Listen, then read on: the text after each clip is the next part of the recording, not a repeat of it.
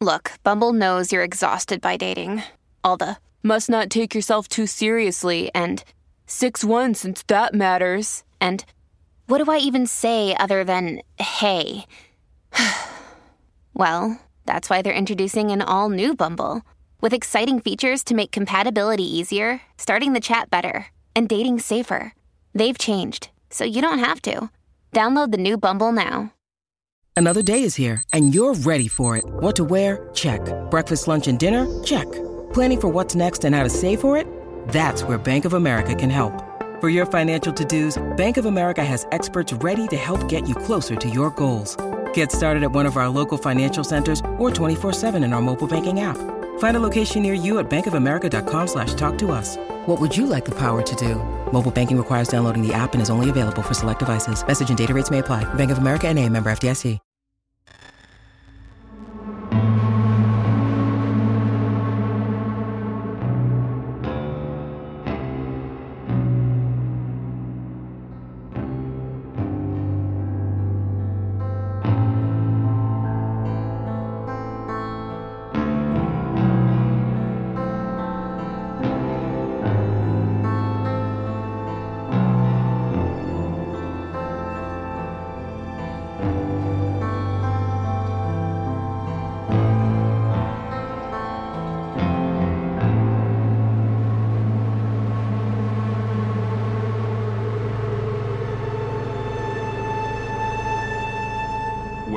to the penultimate episode of Shadows at the Door, the podcast.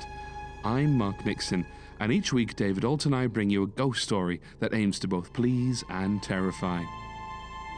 Before we begin, however, we want to thank our listeners who have bought us a cup of Earl Grey tea on Ko-fi. Your support is helping us achieve the means to produce a second season. So, if you're enjoying the show and want more, we humbly ask that you consider following the link in the show notes. For this episode, we're joined by guest writer Pete Alex Harris. Pete brings us a new ghost story with a classic feel, thus encapsulating everything Shadows at the Door is about. After the production, David Ault and I discuss the story and also discuss the excellent music that you hear in the show each week. We also get strangely angry about a 2003 sci fi action film. But for now, the story. We join our protagonist as he stands on the threshold of both a stately home and a dark mystery. Enjoy this tale that the writer has named Quicksilver Spirit. So, gather around the fire, pour yourself some tea, and we'll begin.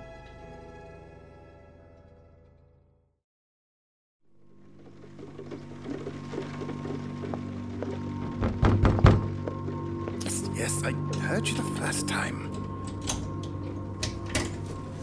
Uh, can I help you? Uh, Dr. Schmidt, I'm James, James Spence. Spence? Uh, James, uh, yes, your secretary at the university arranged it. We spoke on the telephone this morning? I don't have a telephone. Are you sure? I, I'm sorry, I wasn't clear. I, I spoke with your secretary, Hilda. I hope I haven't got this mixed up. I was supposed to come here and work on organizing your research notes. Oh. Uh, oh, yes. Whatever am I thinking? Uh, come in, out of the rain. Uh, yes, I, I, I remember now. Come, in, come in, come in. When I first stepped into that house, rain trickling down my neck, I was already berating myself for a rash decision. I had had nothing to do between completing my graduate studies and beginning work at the laboratories of a well known pharmaceutical company in Nottingham. But I found out that one of the great innovators of organic chemistry, Dr. Aaron Schmidt, was in need of an assistant to organize some of his old research notes for publication, work he had abandoned on his sudden retirement many years ago. There was the promise of hearing the great man's anecdotes and hearing firsthand what tragedy or personal journey had ended his career. He had had a reputation for being an entertaining and inspiring lecturer once. However, his distracted and confused demeanor dampened my enthusiasm more than the rain. It seemed likely Dr. Schmidt's best lecturing days were far behind him.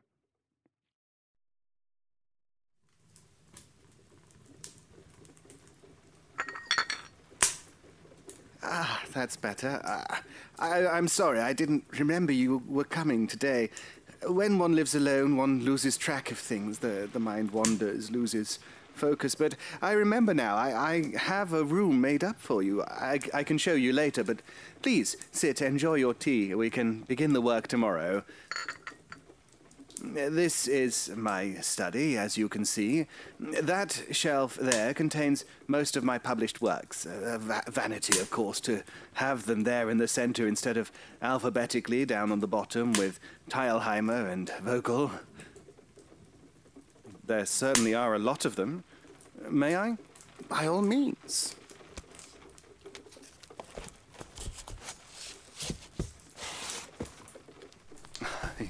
I referred to this one for my thesis. I hope you passed nonetheless. it must have been long superseded by now.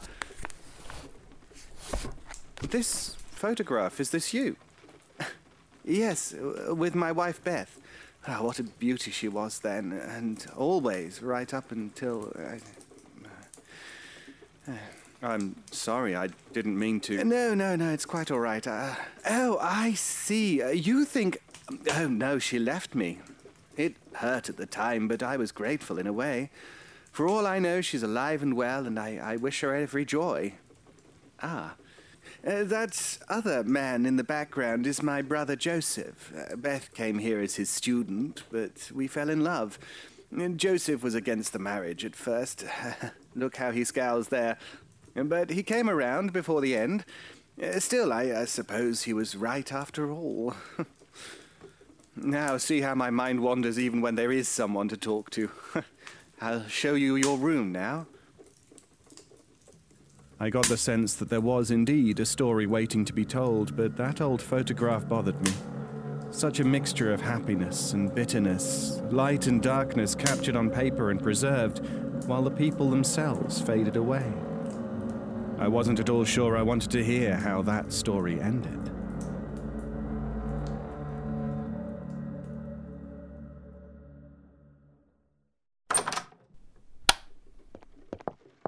Here you are. It's uh, it's a little Spartan, but I haven't had much use for a spare room for years. If you need anything I've forgotten, please ask. It looks fine, really. Good, good, good, good. Uh, um, there is one thing. Yes? Y- You must forgive an old man set in his ways, but I have such trouble sleeping sometimes, especially if my routine is disturbed. I'd, I'd prefer if you uh, didn't wander around in the night. I'm sure we both need our rest before beginning the work tomorrow. Of course, Professor, it's your house, and it was kind of you to offer me a room at all. I'll not make a nuisance of myself if I can at all help it. Thank you. And and um, uh, no, no, never mind. There's uh, there's there's nothing else. We can talk more tomorrow. Uh, good night. Good night. I was still a little worried for the old man, but willing to accommodate his eccentricities. An unkind phrase sprang to mind when I pictured him mad as a hatter. Maybe it was not completely inappropriate. Hatters used to go a little odd due to prolonged exposure to mercury, and the professor and his brother had worked for years in this very house on the chemistry of heavy metals. There might even be an unhealthy amount of mercury vapor in the air I was breathing now. If I were to stay long enough, I might go a little odd myself. But I wouldn't be doing that.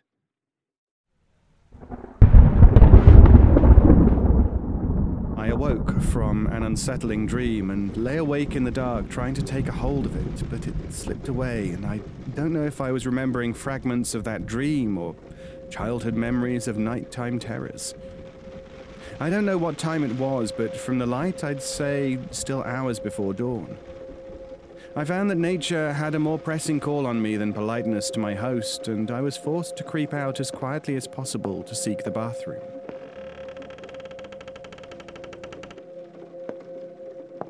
On the way back to my room, I saw Professor Schmidt on the stairs below, or at least I thought I did. I ducked back into a doorway, guilty that I had disturbed him after all. But he hadn't come to complain. The figure moved aimlessly with a stumbling, jerking gait. Oddly, despite its lack of coordination, it was completely silent. It rounded the turn of the stairs and continued to the floor above. I caught one glimpse of its face in the dim light as it passed, an impression of staring eyes and a mouth opening and closing as though ranting or muttering to itself. Yet still, I heard no footsteps or voice. I couldn't resist taking a step onto the staircase to look up to where the figure had gone. The sound of the old floorboards forced me to retreat rather than make my transgression worse. But before I returned to my room, I spotted a tiny glint of light on the stair, a minute drop of mercury rolling across the dusty wood and disappearing into a crack. Uh, James, is that you? Professor? Uh, yes, I'm sorry if I woke you. I, am afraid I had to use the bathroom, but uh, I thought I saw you going upstairs just now. Uh, I was hoping to avoid that. I wish you had stayed in your room. I will. I had no intention to pry. Only, if you don't mind me asking, how did you get back downstairs? I didn't go upstairs. It would be Joseph you saw. Your brother? I, I, I thought, well, the way you spoke of him in the past tense. So he's living here with you? He's here, but not living here. He died 13 years ago. Now you see why I asked you to stay in your room after dark. It really is best not to involve yourself with Joseph. He's not himself these days. But did you say Joseph is dead? That he's a ghost? He's dead, but I don't know. A, a ghost? Who knows what a ghost is? The word is not an explanation of anything, not to a scientist. But I do see him, and it's a terrible sight. He's so lonely. But a scientist should want to. No. I know what you're thinking, but leave him alone. That's what I wanted to avoid more than anything. My poor dead brother is not a laboratory specimen, a phenomenon to be studied and experimented on. Oh, if only you knew. Well, you can tell me. Honestly, I'll leave well alone if you ask me to, and naturally, I won't speak to anyone else about your private business. But the more I know, the less my curiosity will have to work on. Then listen well. As Beth and I grew closer, Joseph resented the time she spent with me instead of assisting him in the laboratory upstairs. It was a very tense situation affecting all of us. It began to affect Beth's health. She had a violent quarrel with Joseph and left me to return to her family. But I made excuses to go and see her secretly, and as her health recovered, we decided to marry. My great mistake was not telling Joseph. He would have been angry against the marriage? Yeah, he was angry. He was always angry. After the elopement, I had to tell him Beth was coming here to live as my wife. He didn't argue or shout, but he left my study and returned to his laboratory to work. It was that day he had his accident. Is this the accident that killed him? Eventually. In his distraction, he spilled a mercury compound on his hand. Only a small amount, but enough was absorbed through his skin to seal his fate. Over the next few weeks, it took him. Beth came and helped me nurse him. It was terrible watching him waste away and rave and scream. And even Beth's improving health and vitality, which should have comforted me, tormented me. I tell you, I had some dark thoughts. That fate would only allow one person close to me, and to gain another meant losing one. And other suspicions, too. Beth never really liked Joseph. She helped me care for him, but then, when it was over, she seemed relieved. We had a savage quarrel about it, and she left. I'm sorry to hear that. Yes, I'm sorry to have lived through it. But this is why you must leave Joseph be. Towards the end, he was not himself. The mercury had taken most of his mind, and in the pain and his own anger, there was no way to reach him, and not much left of him that was human. So now, wandering alone, does he know who he is? Does he know he's dead, or is he like an old man, living alone, strange and getting ever stranger in his isolation? Leave him be. Had I seen a ghost? Or does the professor sleepwalk, and in his grief and the failing faculties of old age, suffer a delusion in which his poor dead brother is still with him? I resolved to finish up the work as quickly as possible and put the whole sad story behind me. And these are from my last year of work, not long after. It's not much, and I hardly think it fit for publication myself, but I want to put everything in order. Thanks, I'll take a look. I'm I'm sure you don't give yourself enough credit. Oh, and um these notes here? I wasn't sure where they belong. They aren't dated, and I can't quite make out that. No, not that. This is uh, this is not research. I was trying to answer a different question that was troubling me, and I was uh, grieving and not thinking clearly. It's, it's nonsense. Forget it was there. Of course. James, I forgot to mention, I'm going into the hospital this afternoon for tests, they tell me, and I expect them to ask me to stay overnight. Will you be all right to continue in my absence? Uh, yes, I'm sure I will. And for the most part, I was. But after the old man left for the hospital, I noticed that piece of paper that had upset him so much lying on the desk and looked at it again. Numbers of days, weights in pounds, body weights, weights in fractions of grains, dosages, chemical formulae, all containing the Hg of mercury. Questions begun and scored out heavily. Perhaps questions he didn't dare ask. What quarrel had destroyed a marriage so newly begun? Did he suspect his wife had something to do with Joseph's decline and death? Had Beth poisoned his brother?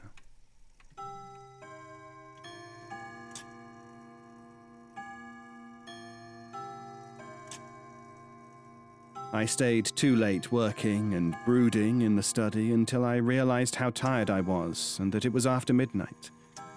I put aside the notes and decided to turn in. In the light of day, my worst imaginings would evaporate and I could concentrate on the job I was here to do. But. Hello? Who's there? Professor Schmidt, are you back? Oh, at the foot of the stairs, I saw it again. Much closer than before, and yet somehow less real. It wavered and distorted like an optical illusion. There was a bitter, metallic smell or feel to the air.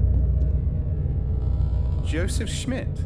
For a moment, it turned to face me, and there was such a look of desolation and rage in its eyes that I stepped back involuntarily and stumbled but it turned away as though confused or distracted and began ascending the stairs, its feet making no sound. But there was a sound. It seemed to come from inside my head like a hallucination or a vibration picked up by the amalgam fillings in my teeth. It filled me with terror. I remember now when I was a boy, I built a shortwave radio from a kit it didn't work very well, only picking up static or unintelligible crackling voices. Except once. One time, clear through the noise, some words in a language I didn't recognize. And then words every boy who loves adventure stories knows. Mayday! Mayday!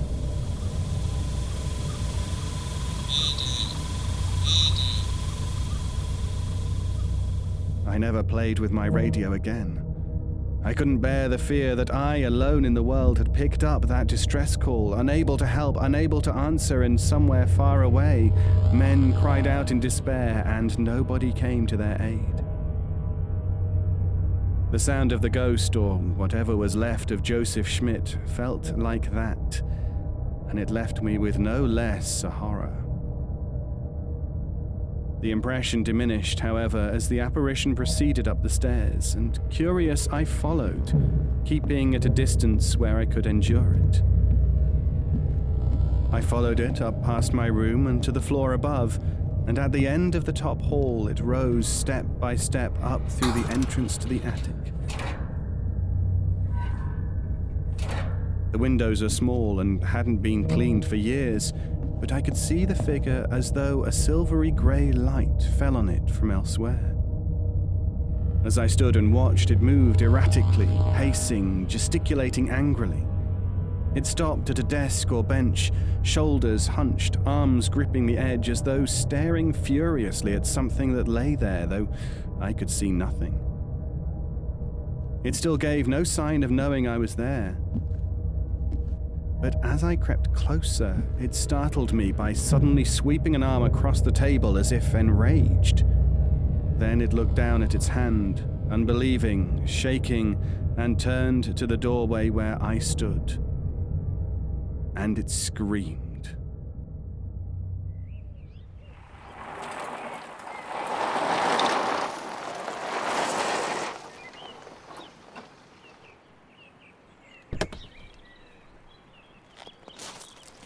Professor, I'm glad you're back. Good news from your tests, I hope?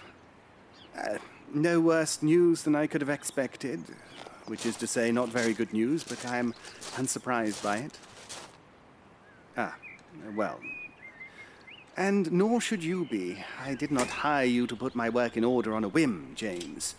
I have a deadline, and it's not a publisher that imposes it on me. Did you manage to make uh, good progress last night? I did, yes, or at least I hope I did. There is another thing I was meaning to ask. The attic, that was Joseph's laboratory, yes? Yes, uh, one needs a well ventilated space to work with some of the reagents he used. In all honesty, the attic was always not so much well ventilated as uh, simply drafty. Why? I wondered if there might be any research material up there notes, diagrams, that kind of thing. I wouldn't want to look around without your permission. Then don't. What did you see? I don't know, but it scared me half to death. I thought it was you before, sleepwalking, but this, there's. there's no rational explanation. So at least you believe me. You know I am a little relieved that it wasn't just dementia. Although it were better if it were. Do you think if you look in the attic you'll find your rational explanation there? I can't say that I do. Leave it alone then. Only, um, the ghost Joseph didn't seem to be aware of me. I, I, I wondered if it's a, an electromagnetic phenomenon, like a tape, uh, more a recording from life than a life after death. That's not much of an explanation. No, granted, but if it is only a recording, then perhaps it acts out the motions of its life, not conscious, not. not suffering. Yes. It may not be a thing to fear or pity, just a, a thing. A- and this recording of a life that I need not fear, what did it act out? What did you see? The moment of my brother's accident? Reminded it was my selfishness that distracted him, and knowing what followed, you think I needn't fear to see that? I- I'm sorry. Uh, n- uh, no, I don't. But you needn't see that. I-, I would like to take a quick look today, in daylight if you will allow it. One thing troubles me about what I saw. It doesn't fit. I almost don't want to ask you about it. Yet you will. I see that. There's a desk near the door. It didn't look like a laboratory bench. No, that was where Joseph wrote out his notes and correspondence. So it would have no dangerous chemicals stored on or in it. Of course not. All the reagents were stored in locked cabinets at the other end. And that was all removed after his accident? Yes. I couldn't bear to do it myself, nor could Beth. We donated all our supplies to the university. I haven't been there since. I won't again. Very well, take one look and then get back to work. You may have all the time in the world, but I do not. I felt selfish, even cruel, to pursue a mystery at the cost of digging up hurtful memories. However, my subconscious nagged at me. Without an explanation, I could at least pretend to believe. Would I ever forget the ghost's faltering walk, its eyes, the silent but deafening fury and grief in its scream? I hesitated. Traditionally, ghosts are not to be encountered in full daylight, and I had some hours of that left. But I am a man of science. There was no reason to think what I had seen was a traditional ghost, but a real phenomenon, however inexplicable. If I heard that sound again, my courage would fail me, I knew that much. The attic was dim, with dirty windows, some boarded up. At the far end, there were scraps of wood and tarpaulins, broken test tube stands, unpainted rectangles on the wall where cabinets had stood. An air duct for a fume cupboard still bolted into the brickwork, leading out onto the roof. It moaned and rattled in sympathy with the gusty weather outside. What deadly vapours had that duct carried away to be safely scattered to the wind? I didn't feel any particular horror of it, even so. But at this end was the desk, and a low bookshelf along the wall beside it. I had seen this furniture in the black and white photograph in the professor's study. Joseph had been leaning against this bookshelf, frowning. I shook myself. The desktop was empty and covered thickly in dust. The drawers were unlocked and empty also. I stood at the desk, reached out slowly, leaned down to grip the edge of it. If Joseph had been standing here, shaking with rage, staring down, what would he have seen? There was no way to know, no record of what had lain there, what he had swept aside in his rage, not even heeding the death that lay inches away. Swept aside. Under the bookcase, which stood on short legs, was a narrow gap, perhaps an inch and a half above the floor. The dust was thick, perhaps undisturbed since that very day. There seemed to be something under there. A flat rectangle, perhaps a notebook. I poked at it and teased it out. A photograph, like the one downstairs. Beth and Aaron smiling, Joseph frowning, but trimmed narrower, composed so that Beth was in the center, smiling under the dust, swept out of reach like the photograph itself. There was something else. I reached farther, using my pen to snag something hard and glinting, a small object rolled back against the wall, and fish it out into the light. It was a bottle unlabeled, of the kind used to dispense eye drops. The cap was on loosely, but still held a dropper with a perished rubber bulb. Whatever had been in it 13 years ago was long evaporated, but still I did not dare touch it with my hands.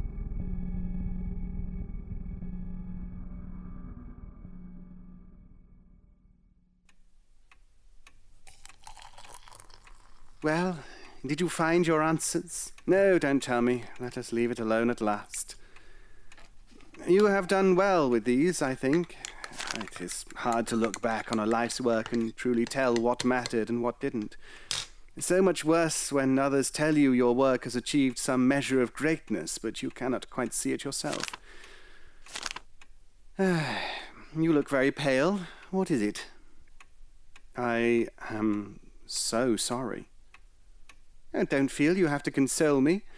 Believe me, as you get older, whether you have achieved anything great or not means less and less. It's not that. What is this? It was on the floor, rolled away from the desk, out of sight. No, don't touch it. It may still be dangerous. Still? You may not want to believe what I must tell you, but you are not to blame for your brother's death, and nor was Beth. Why would I not want to believe that? And, and how could you know? What I saw, or at least what I think I saw the ghost do, was knock these things off the desk. Beth. But this bottle must have held the poison that spilled on Joseph's hand.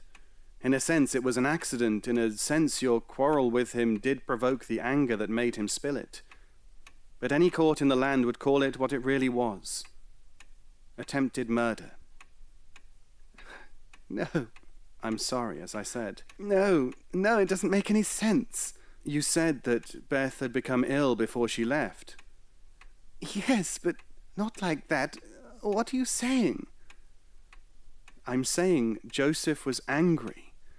I don't understand how he felt, but I think he was taking out his resentment over her choice, asserting the power he'd felt he'd lost over his student. I don't know.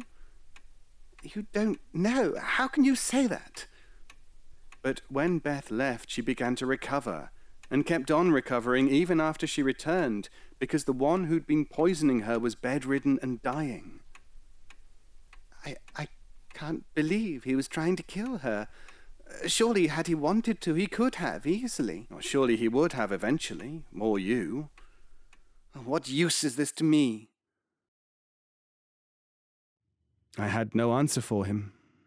We talked for hours, well, he talked, reminiscing, telling me the same things he'd spoken of before and more. It must have been painful. Some events that had carried a weight of doubt and guilt were unburdened, but other happier memories must have been cast in a more sinister light. I hope overall that talking it out helped him put some of his own inner ghosts to rest. As we talked, it grew dark outside, and the frightful weather that had plagued my visit returned. Good night, Professor. And good night to you. Oh, what a hard day it has been. But tomorrow may be a little easier, and the next day, and however many days remain to me. Many, I hope. Tomorrow we can. My God, Joseph! What? Here he comes again. If only I could ask him why. Uh, tell him. Professor, wait. Joseph, I know, I know what you did. If only I could ask you why, but I can tell you one. Be thing. careful, keep your distance from it. God, see its eyes. Joseph, I forgive you. I know what you did, and I'm sorry you were gone before I could say this, but I forgive you. Look out, don't let it touch you. Ah! Ah! Ah!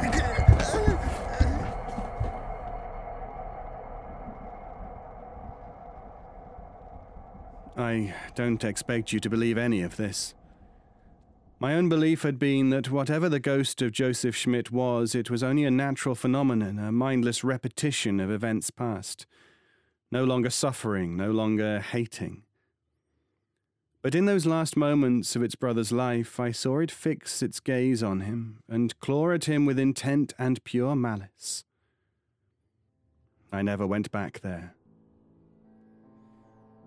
After I had spoken to the police, I also spoke to the Environmental Health Department. The old house was contaminated with so much mercury that it was condemned immediately and demolished the following year. I think that's for the best.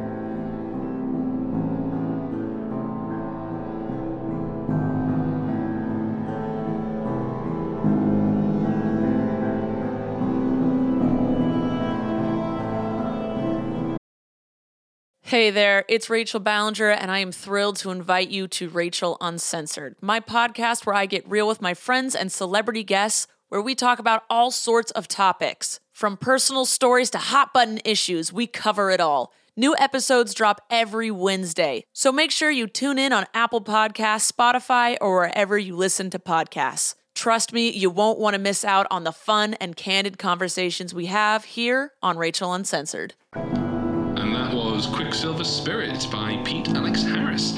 I'm Mark Nixon, and as always, I am joined by the original alt, David Ault. Thank you very much, Mark. Pleasure to be here, even surviving falls downstairs. Yes. But you did fall down the stairs beautifully, David, it must be said. Ah, thank you very much. Thank you. As good a death as anyone could hope for. and I have died a lot of times in the course of these audio dramas and indeed in the course of my acting life. And that's not just on stage. Yeah, I mean, let's recap where you've been. I mean, this is, of course, our penultimate episode. So you've been strangled into unconsciousness, you've been dragged mm-hmm. to hell. Mm hmm. I've been run over by a train. You have. You've been mauled by an Egyptian god monster thing. Yeah, I've been spirited away by a game with crows. And you've been eaten alive by a Lovecraftian, a Lovecraftian monster Yes. in the north of England. Yes. Mm-hmm. And of course, you've um, you've regaled us with song. De- demonic song. Infernal song. Yeah, I mean, there's no real negative consequences of that in, in any M.R. James story. People just get like, people just get scared. Mm. Which is- randomly because of course, so- Yeah. well, because they have to survive and then tell the story to the narrator, who's like, "I had a friend who was once scared shitless by a bed sheet."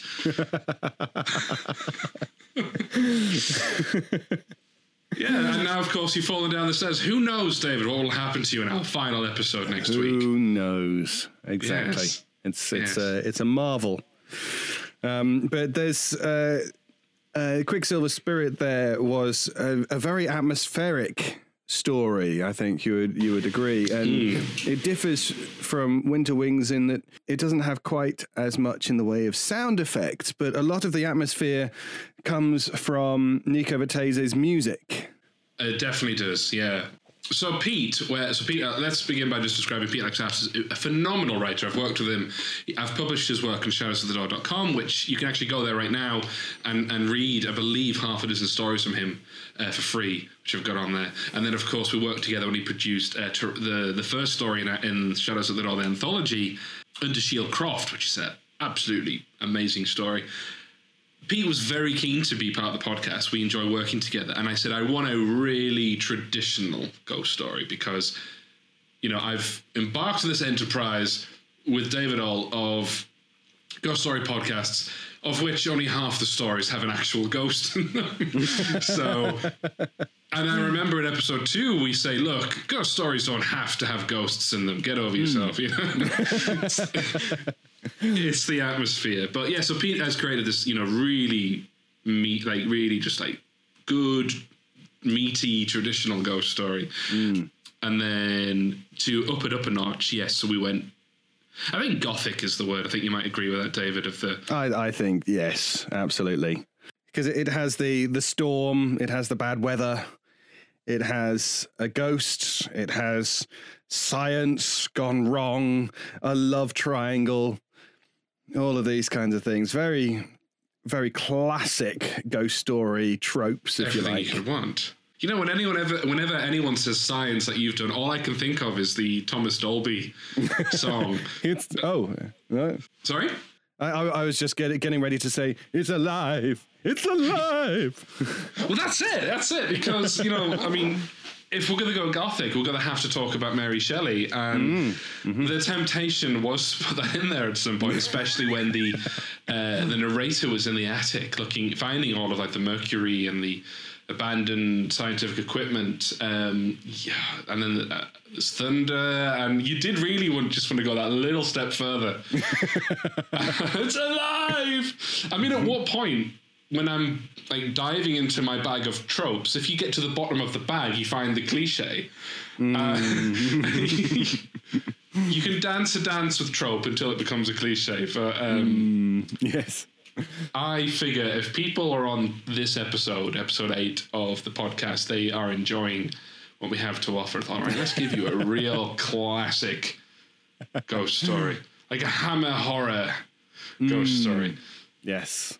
Yes, definitely. And yes, as you say, I mean, you know, I've worked extensively with Nico on this podcast now, and he's just absolutely terrific. And um, fun fact, actually, uh, Nico, I made Nico work ju- uh, a lot harder on this episode than usual because in Pete's script, the ghost is accompanied by the sound of static, almost as if. Um, it was a glitch. In- fact, there's a there's a horror anthology film called VHS, and I can't remember if it's VHS one or two.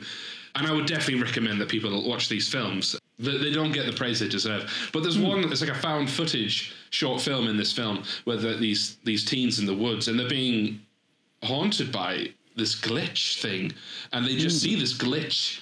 And because it's filmed on a really like naff camera, it, it looks really authentic. And then as it comes towards them, the glitch is getting worse. It's interfering with the camera, and and I it remi- Pete's script reminded me of that, and I couldn't do it justice. I I toyed with you know engineering some sound effects and and I put it, and then I eventually came up with something I was happy with, and I put it in, and I thought this is not doing Pete's script justice. So I said to Pete, I'm going to do away with the sound effects, and we're going to have the music be the be the approach of the ghost. After all, the ghost in the story is described as silent, so that almost made a little bit more sense.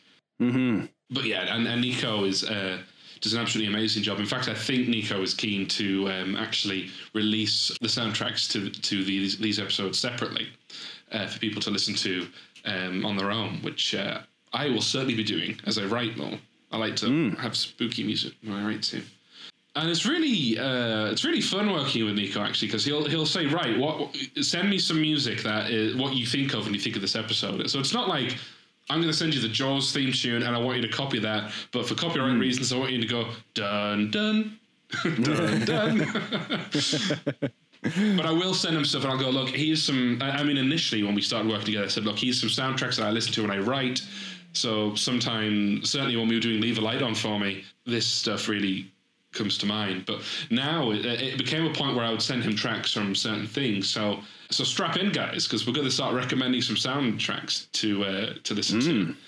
The soundtracks that have influenced Nico and I's, uh, I said Nico and I's work because I'm not composing it, but my direction for Nico and, and what Nico's doing is um, the soundtrack. So again, uh, David, you mentioned films where you know the, the soundtrack can completely transform it. The Social Network. Don't know if you've seen it. The film about Not Facebook. seen it, no. Mhm. Amazing film.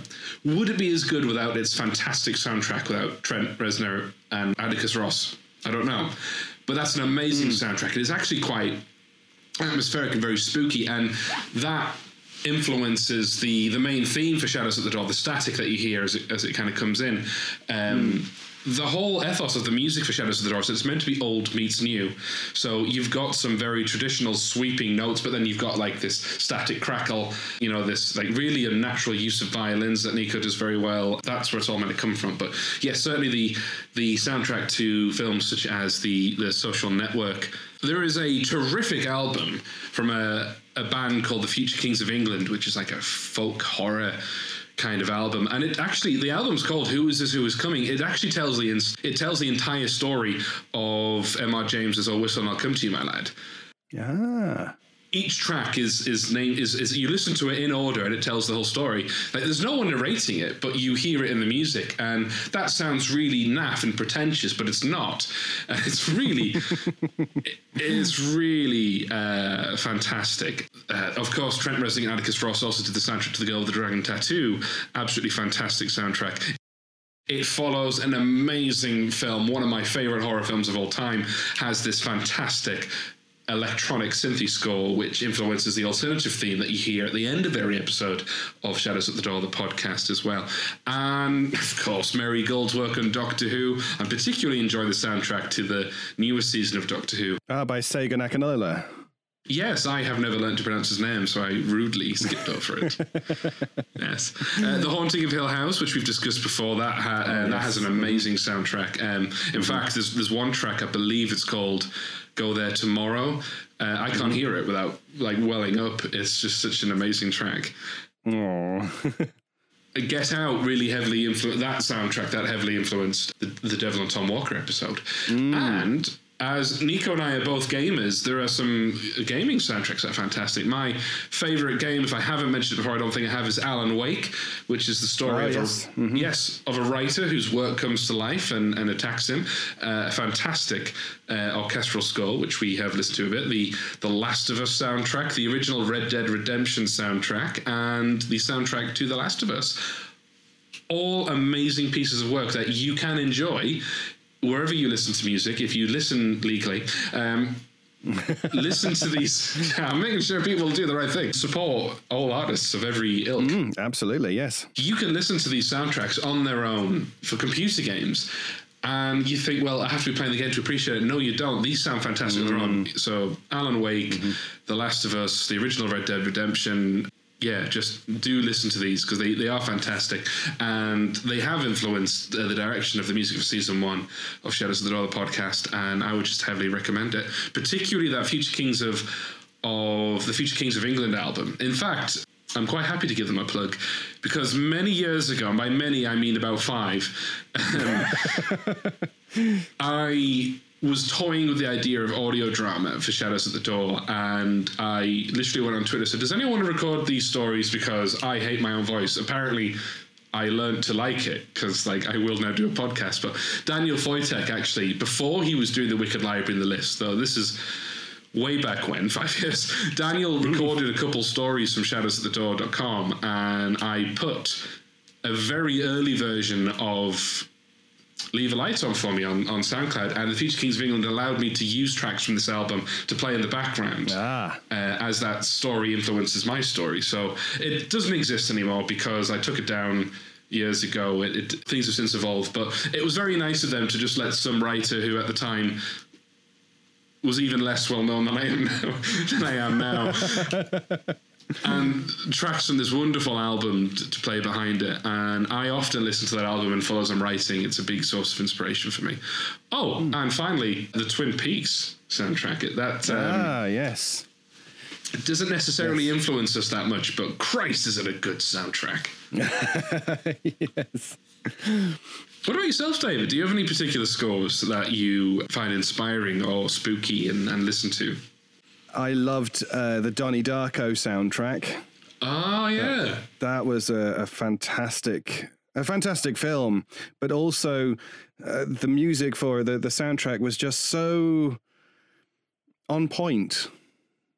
I think it, it, it was it was curious. It, it was just slightly off, and that led lent itself wonderfully to the the really off feeling of of the film itself. Um, You know, it's funny because when, when Donnie Darko came out, I was in school. I think I was about 14, 15. the, the, the right age for that kind of. and it was this, you know, original thought provoking film that came out. So a lot of mid teens could be like, whoa, this film's so deep, man. And, Yeah, and everyone yes. was just going on about it. And so much so that I decided I hated Donnie Darko because I was just getting so sick of all these pretentious people talking about it as if it was the first film. And like, oh my God, wormholes. I'm like, I watched Farscape at that age. I know all about wormholes, you know, like- or at least the idea of it. So I have not seen Donnie Darko since I was like 14, 15. Right, I I would. It, it's it's it, and and I also find it really good when films get the science right as well, hmm. uh, because it's. Uh, I'll come back to my to my picks in a bit, but so for example, I you get films like Interstellar, Oh, yeah. brilliant, brilliant film, and scientifically pretty good. Very sound. Uh, that's what it would be like on a, on a planet which has such tidal gravity. You would get massive tidal waves. You would get that sort of time lag. David, just to clarify, you're, you're talking about the time dilation is correct, not that love is more powerful than time, right? Yes, that is correct. Yes. Because Uh, I'm a romantic, David, but I don't think you can make love, you know. a force. Excuse me? A force. Yes, you can't make love a force. Yeah. I'm, I'm sure there's a protest, a, a, witty protest sign somewhere that, you know, proves me wrong, but, you know. use Tangible, that was the word I was looking for. Yes, you can't tangible. make love tangible. Uh, but Interstellar, brilliant film, and for me, made all the better for the fact that the science was was on point. Yes. Um, I remember the core came out when I was at university, and a group of us um, that were studying science uh, went to see another film, and the core was trailered, and we just watched even the trailer and and we burst out laughing because we the the science behind it was ridiculous. And it was a crap film as well but it was just one of those one of those things where and I hope I'm not coming across as an insufferable smug bastard here but it was just the the they they'd said oh uh, how what how are we how are we going to do this? Uh, let's stop the core of the earth and have to restart it with bombs. And and you know, it's just I haven't seen the, this film. I haven't even heard of it, and I haven't like. But I can imagine the trailer now. That Dave is in the cinema. In a world where the Earth isn't working right, turn it on and off again to save the world. it was There's a reason I don't do that voice a lot. but it, it was it was a terrible film and it was it was made laughable because they had just compl- they had not consulted anyone with any kind of uh, knowledge of science.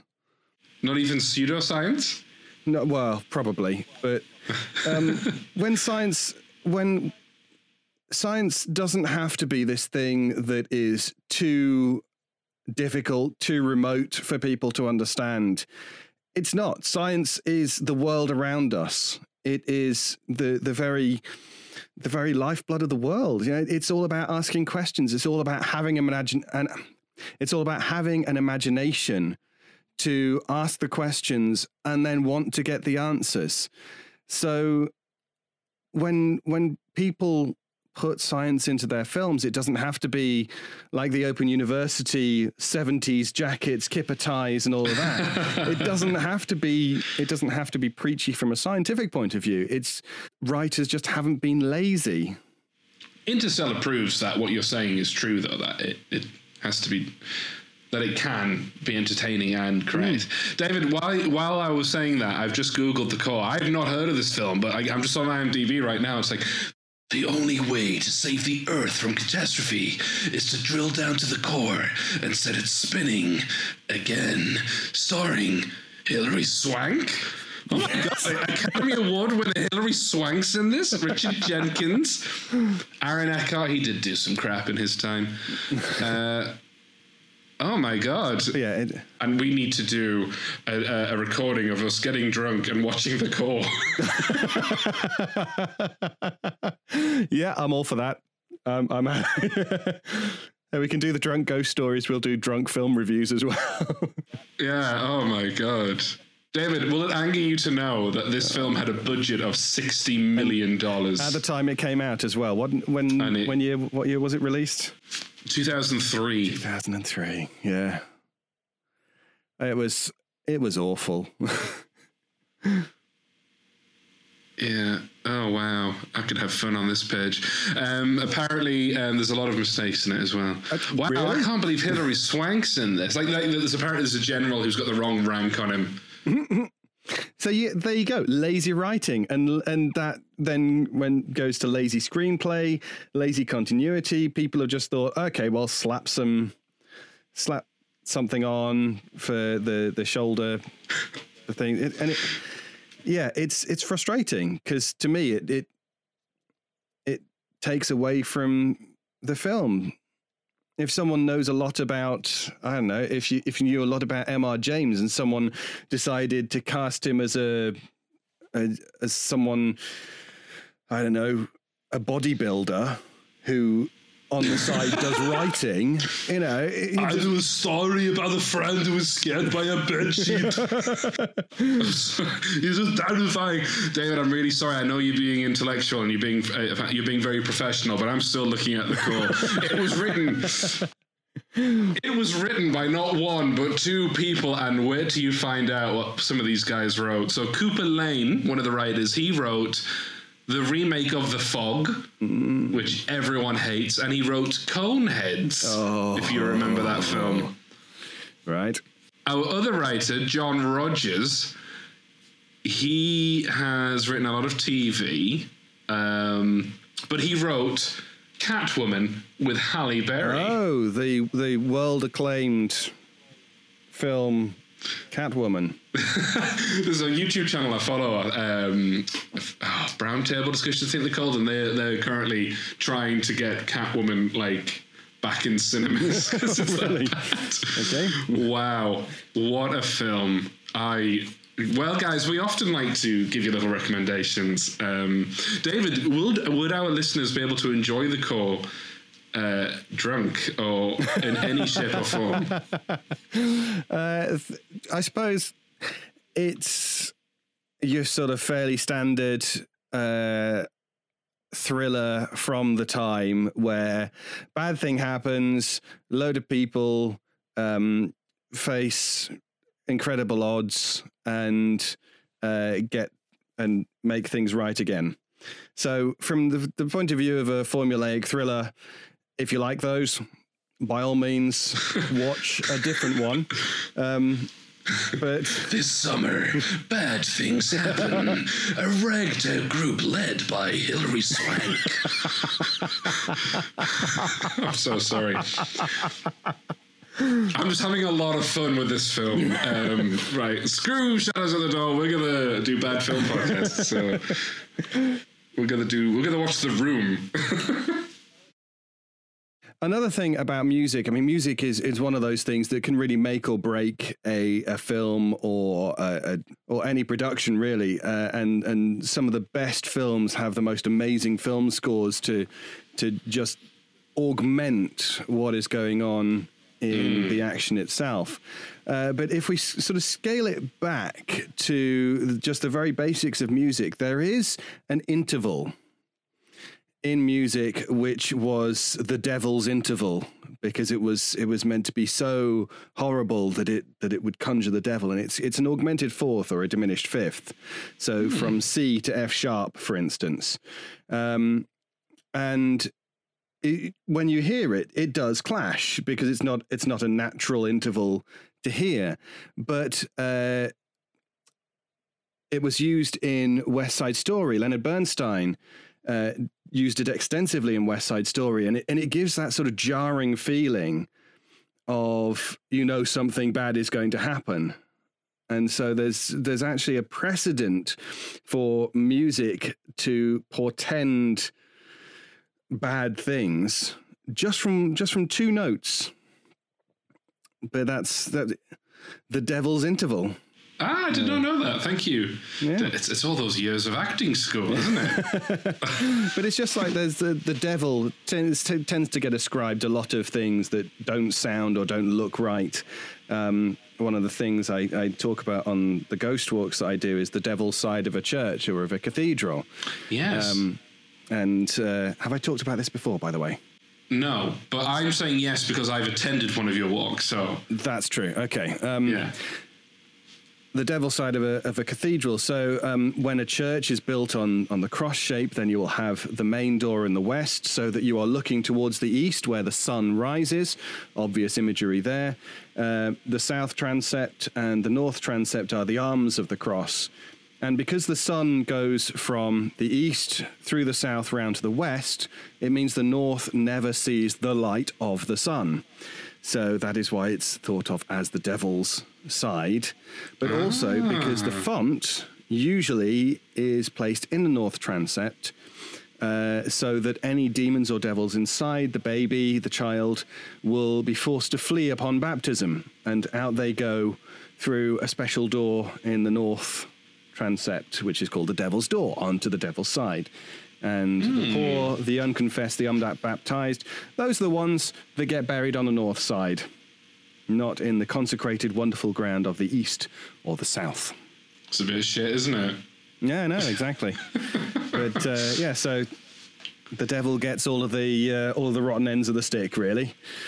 Ah, except, of course, in his production of episode two of Shadows at the Door, the podcast, in which he was treated rather marvelously by David Ault. Well, absolutely. but yeah, so the work of, of Mary Shelley and, and this idea that science is something to be feared, something that goes against God. Uh, of course, having a degree in science myself, I, I will grumble at that because there's a lot of, I think there's a lot of nonsense talked about what science can and can't do and, and how it's totally incompatible with any kind of um, religion or, or, or free thought. And I think that's absolutely rubbish, really.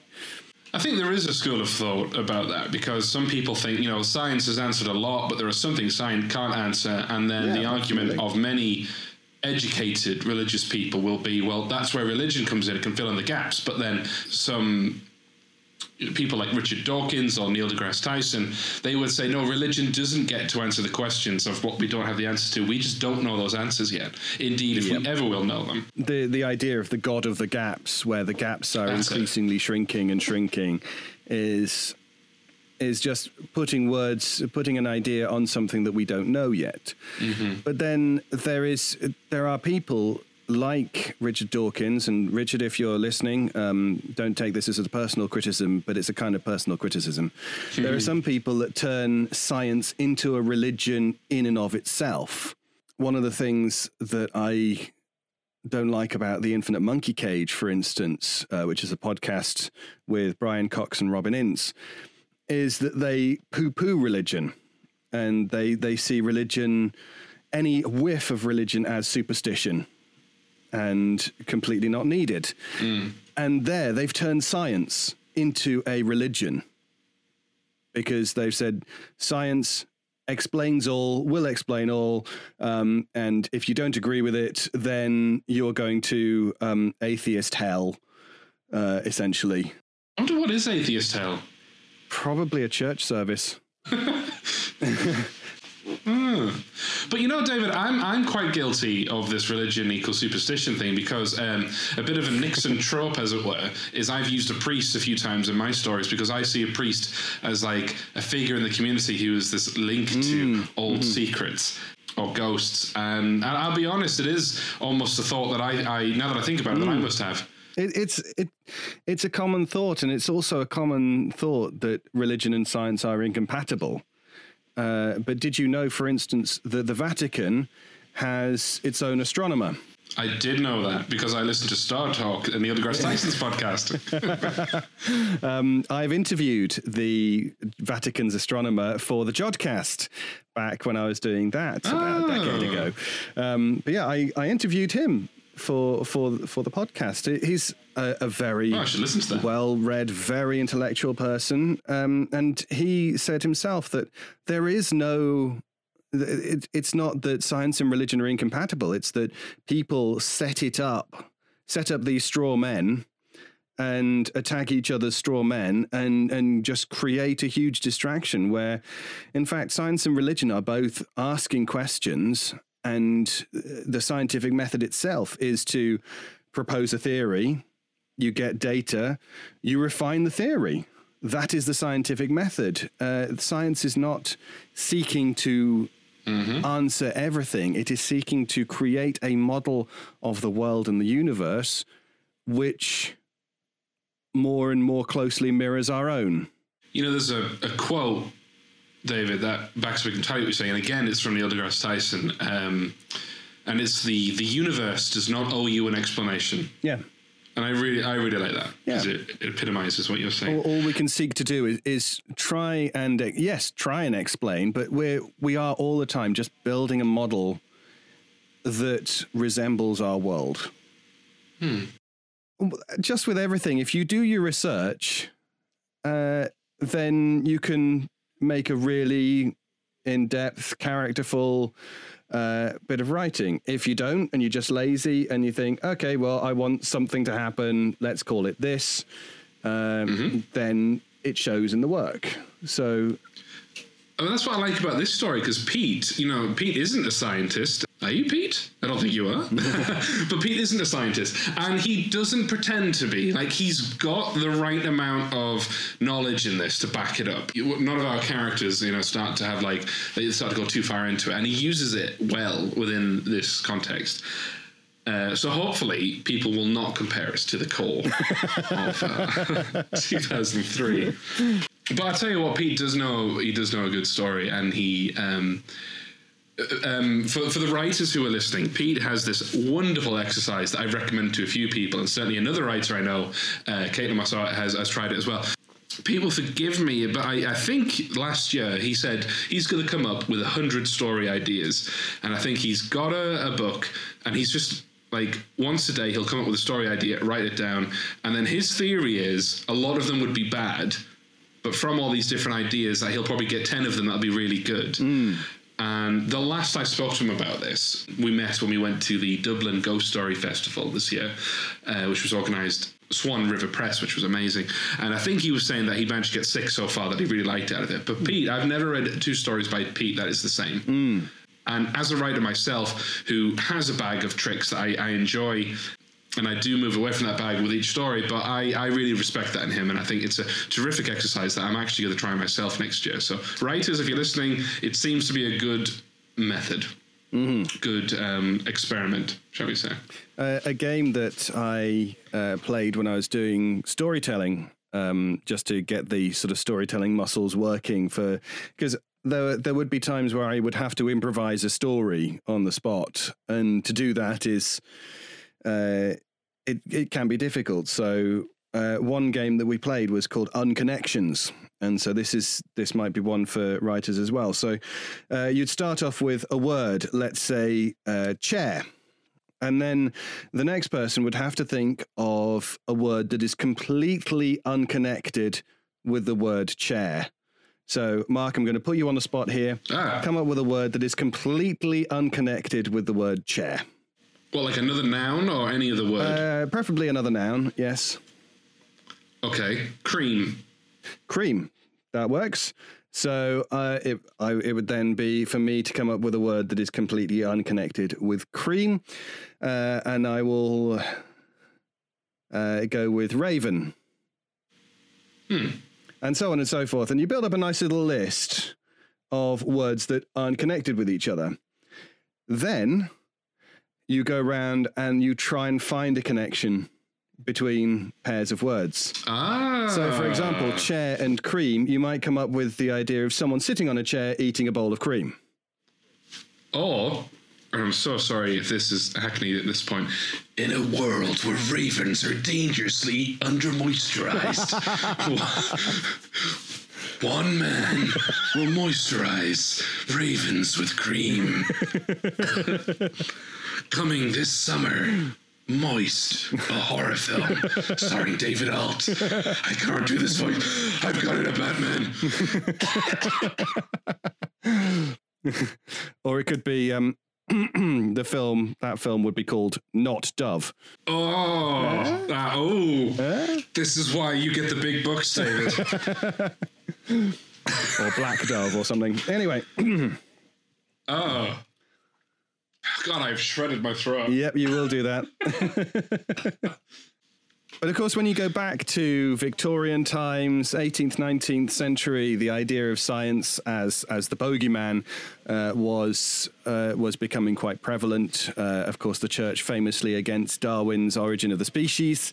Uh, and you get such writers as Mary Shelley writing Frankenstein uh, and uh, a variety of other stories. So, science has been the bogeyman as well as um, as as well as the informer of the worlds that writers create.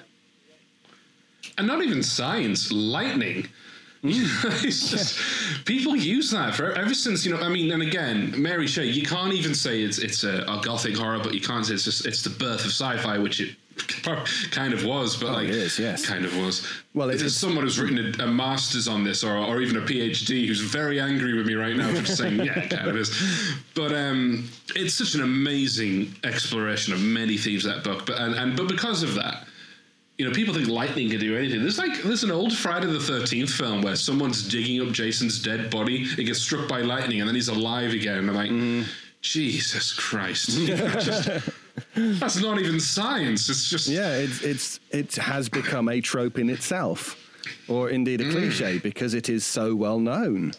But yes, um, I would um, suggest that you do check out more of Pete Alex Harris's work. Perhaps if we do get another season, you might see some of these writers return as well.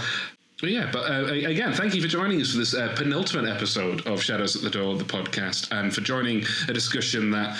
I mean, David and I have almost given up on on briefing each other on what we're going to discuss I, at this I, point. I, I had a whole list of things here. I, I had a whole list of things here that I was going to mention, but yeah, well, yeah. do do you want to mention any of them now, David? uh, no. No, it's fine. We've made you suffer enough. But um, thank you, uh, thanks again. We'll see you next week for our final episode uh, of Shadows at the Door, the podcast. Thank you so much. And thank you very much from me as well. We'll see you very soon. You've been listening to a Shadows at the Door production. Story by Pete Alex Harris. Performances by David Ault. Music by Nico Vertesi. Editing by Mark Nixon. Copyright held by Shadows at the Door Publishing. If you enjoyed this production, please consider leaving a review wherever you listen to podcasts. And we'll see you very soon. Every five minutes, a transplant candidate dies while waiting for a compatible heart, liver, or kidney. Imagine a technology that could provide those life saving transplant organs for a high price, and imagine what a company would do to monopolize that technology. On a remote island in Lake Superior, a team of geneticists unlocks this holy grail of medicine by reverse engineering the genomes of all mammals, creating an animal with organs perfectly suitable for human transplantation. They envisioned a docile herd animal, but one team member had another, darker vision. This ancestor is anything but docile. The team's work spawned something big, something evil, something very, very hungry. Ancestor is a complete serialized fiction podcast by number one New York Times bestselling novelist Scott Sigler, with all episodes available. Binge the entire story now on Apple Podcasts, Spotify, or wherever you listen to podcasts.